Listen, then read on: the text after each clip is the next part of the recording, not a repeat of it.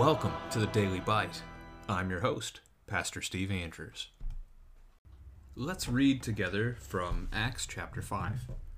But a man named Ananias and his wife Sapphira sold a piece of property, and with his wife's knowledge he kept back for himself some of the proceeds and brought only a part of it and laid it at the apostles' feet. But Peter said, Ananias, why has Satan filled your heart to lie to the Holy Spirit and to keep back for yourself part of the proceeds of the land? While it remained unsold, did it not remain your own? And after it was sold, was it not at your disposal? Why is it that you have contrived this deed in your heart?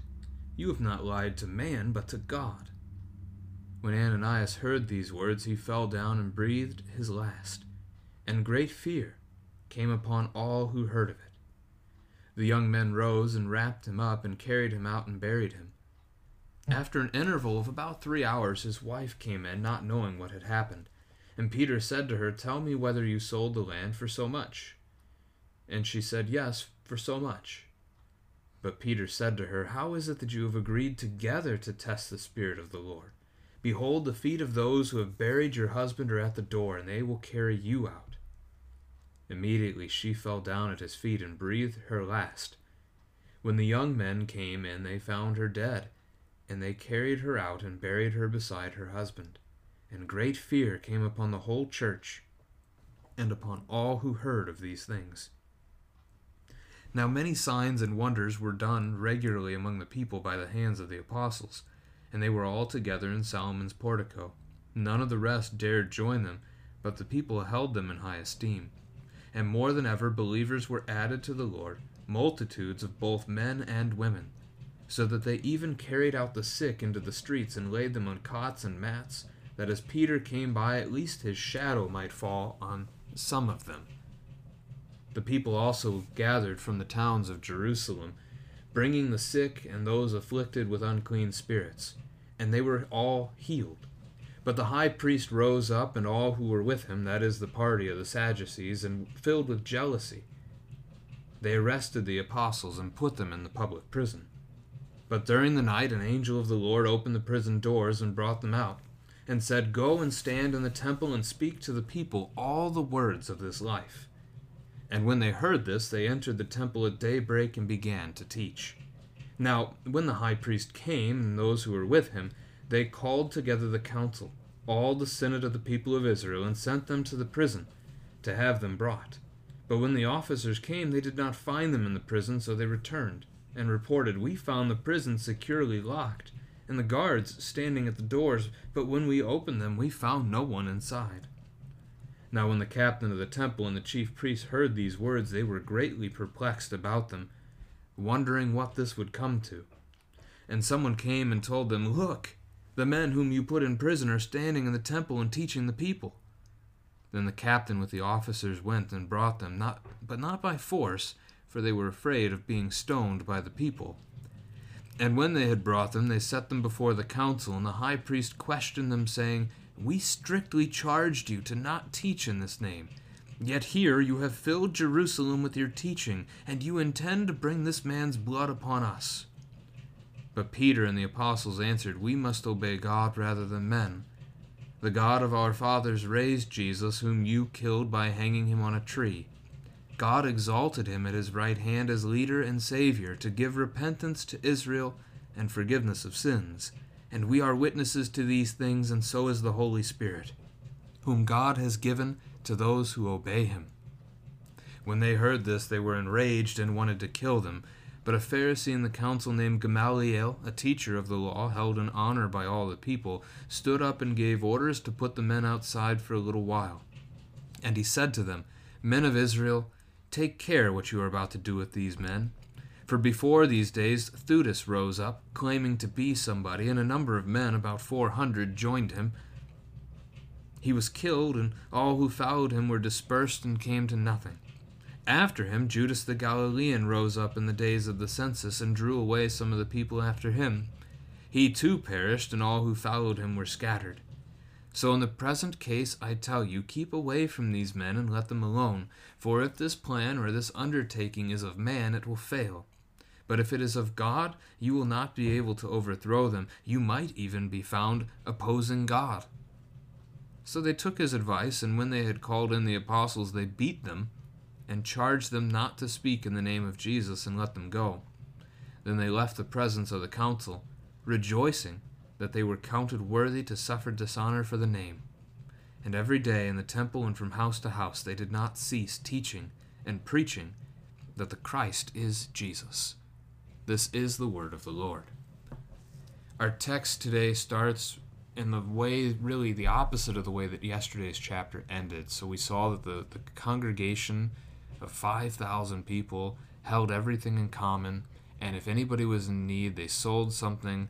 Um, and they would bring the, the proceeds of the sale to the apostles, and they would lay it at their feet, and that would be that would be, then be distributed to those who were in need.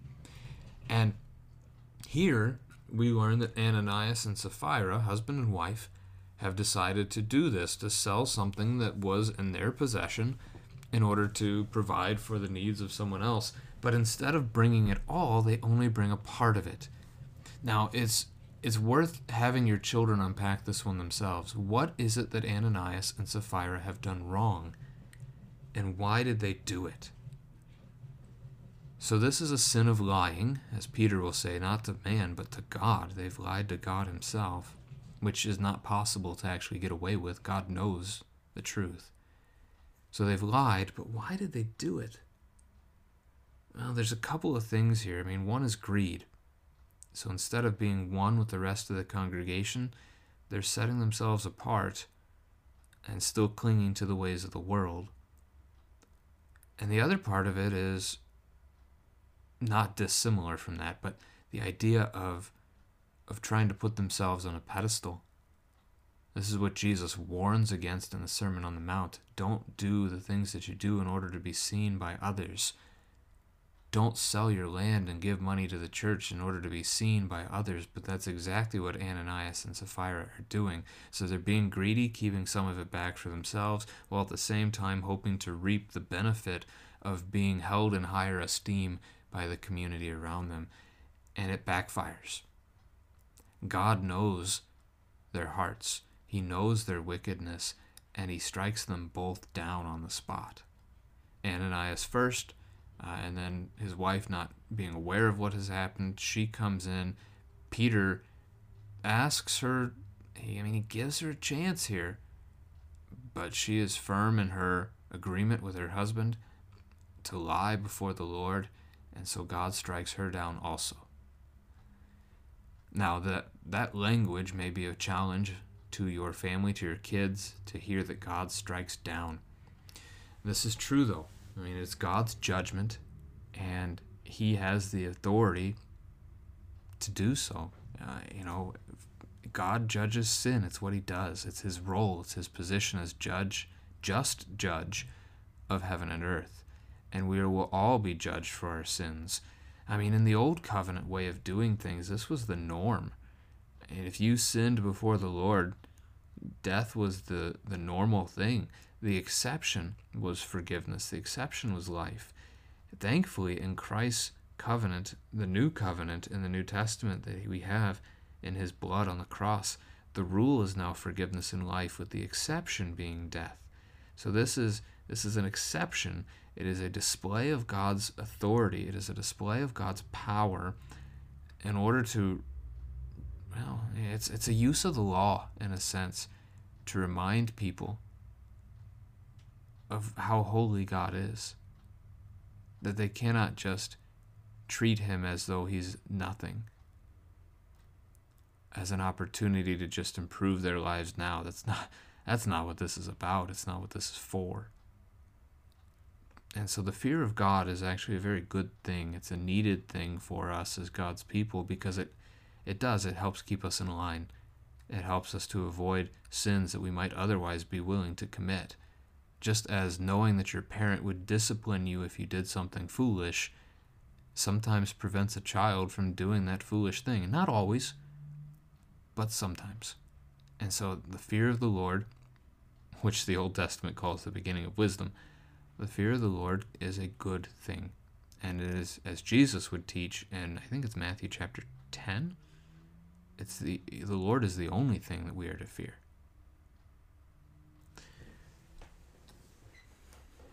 Now, the second part of the text, uh, just a short paragraph there, shows us that the apostles continue on with the work that we've seen in the last couple of chapters. They continue to heal, they continue to perform miracles, and they're right back there into the temple courtyard uh, of the Gentiles, into Solomon's portico on the east side. Now, verse 13 none of the rest dared join them. So, fear of, of other things than the Lord here is part of the church already, just as it was with the apostles as they waited for for the resurrection, as they were unsure what would happen. They were afraid. Well, now that fear is striking the rest of the church, they don't dare join them because they're afraid of being arrested. They're afraid of what the, the rulers might do to them if they preach the gospel. But not the apostles at this point. Uh, and so the church continues to grow. In verse 14 they're they're even viewing Peter and this work almost in a similar way that they had viewed Jesus in the gospel accounts as people would bring their sick to Jesus to heal them. Even thinking just touching his cloak would do the job. They're bringing their sick to Peter even thinking that just a shadow of Peter falling upon them would do the job and they're now even bringing people from the towns around Jerusalem, which brings us back to Acts chapter 1, verse 8, where Jesus said that you will be my witnesses in Jerusalem and in all Judea and Samaria and to the end of the earth. The pattern of expanding the gospel outward from the starting point in Jerusalem, moving to the towns around it. We see that happening, beginning to happen here. We're going to really see it begin to happen in chapter 7, or not begin at that point, I guess, but take off, explode um, the church just goes everywhere in chapter 7. Or maybe it's the beginning of chapter 8, right around that turn. Now, miracles miracles are a gift that the Holy Spirit gives to the church as he sees fit. And they're they're a good thing. But just as it is in Jesus' ministry, miracles themselves don't create faith. Seeing a miracle doesn't cause one to believe. Many of Jesus' miracles are responded to by disgust, others by leaving. You know, eh, they see Jesus feed the thousands, and afterwards they just walk away. And so, here, the benefit of these miracles the apostles are doing is that the it gives an opportunity for these people to hear the gospel. And so that's worth rejoicing in. Now, the next section the high priest, again, jealous, has the apostles arrested and put in prison. And then you get a miracle as God sends an angel down into creation who opens the prison doors and restores them, brings them out of prison, and then shuts the door again because it's found shut the next day. And the angel commands them to go and preach about this life. And in my ESV text, I noticed the word life is capitalized, um, kind of hinting at us that we should be viewing this as Jesus. Again, I am the way, the truth, and the life from John 14 6. So the high priest calls for the, the officers to bring bring the prisoners, the apostles, before the whole council. But when they go, they find the room empty. They're not there and everybody's perplexed, they're confused, they're puzzled by what this might mean. And then it's reported to them, they're right back there in the temple teaching. And the same fear that we saw in the Jewish leaders back in Jesus' time, just you know, a couple months before, that they weren't willing to arrest Jesus because the crowds would rise up against them. They have that same fear now. They're afraid if they do anything violent against the apostles in the face of the crowds, that the crowds will react in defense of the apostles and attack them.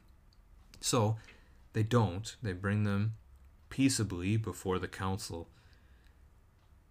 Verse 28 We strictly charged you not to teach in this name. You intend to bring this man's blood upon us. That's an interesting phrase that they use right there. I meant to look it up first, but let me look it up now. I'm going to search for blood and us showing up in the same verse um, in the gospel accounts.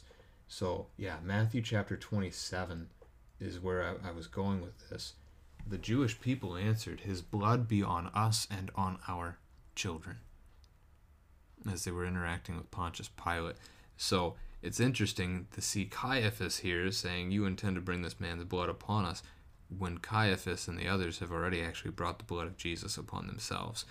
Their referent here is you're gonna you're trying to make us guilty for this man's death. Um, and in a sense, that's true, as Peter will even go on to preach for the fourth time now, um, in verse thirty. Our fathers raised Jesus, whom you killed by hanging him on a tree. So that, that idea that the, the audience that Peter preaches to has killed Jesus, but God has raised him from the dead. He's said that four times now. Um, what is it, chapter 2, chapter 3, chapter 4, and chapter 5? Is it once per chapter here that we're getting pretty much? Um, anyway, crucial verse there is verse 29, though. Peter and the apostles answered, We must obey God rather than men. And this is true in our life today. Without going too much on tangent about government officials, all authority in this world comes from God. We are to obey our governing authorities with this one exception. If they instruct us to do something, if they command us to do something contrary to God's commands. So, for Peter's case here, stop preaching the gospel. Can't do that. Have to obey God rather than men. And that's that that's the reminder of the first commandment. We shall have no other gods before the Lord.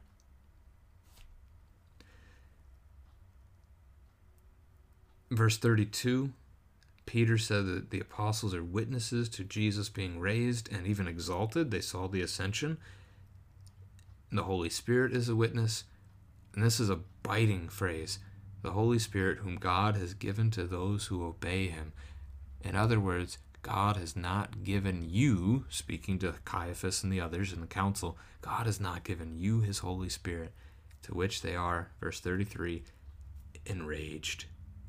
And they seek to kill the apostles, but Gamaliel stops them. Gamaliel is famous among the Jews as a great teacher. He's going to be the one that trains Saul slash Paul, um, who's coming up here in a couple chapters for the first time for us and he shares some wisdom with them. He brings up a couple examples from the past of men named Theudas and Judas, those rhyme, um, who have created rebellions before, and that when they died, the rebellion just dissipated, it fell away. And so his encouragement to these the men on the council now is to just let this go. If it's a plot of man, in its time it'll fail. But if it's a plot of God, if it's God's doing, then you're opposing God.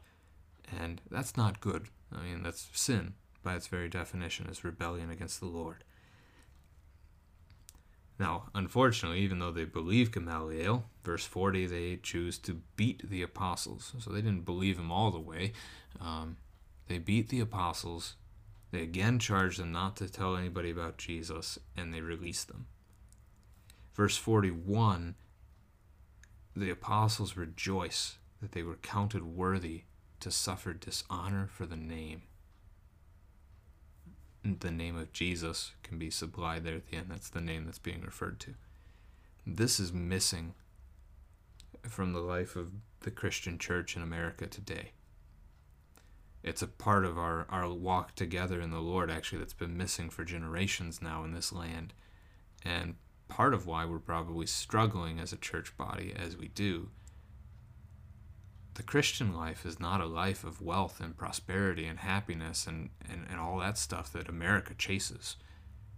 The Christian life is one of suffering. In fact, we're told, we're promised we will suffer in Scripture by Jesus Himself, that we'll suffer for His name, and yet He calls us blessed for it.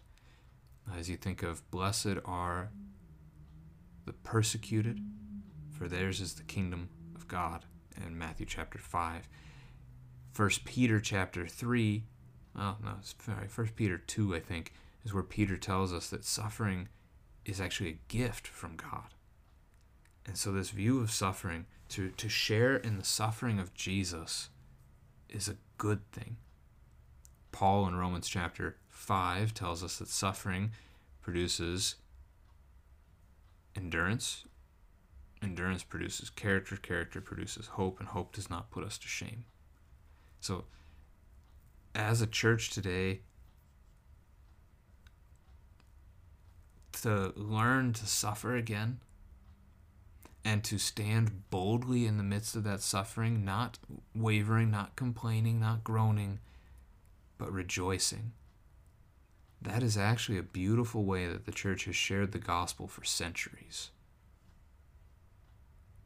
For when they those who persecute you, when those who attack you, when those who seek to harm you see you respond with joy to your suffering, it just like the miracles did earlier in the chapter, it gives grounds for them to hear the gospel. They want to know why you have such hope. And in those situations in the past, some of the very ones doing the persecutions, like Saul Paul, have been brought to faith. Although Saul Paul's conversion is very different. That's done by Jesus himself, but we'll come to that again in a couple of days coming up. They go to the temple, they go from house to house. Every day they do not cease teaching and preaching about Jesus. This is one to pick up on with your kids at the end. Just to review from this chapter, what do we learn about sharing the gospel?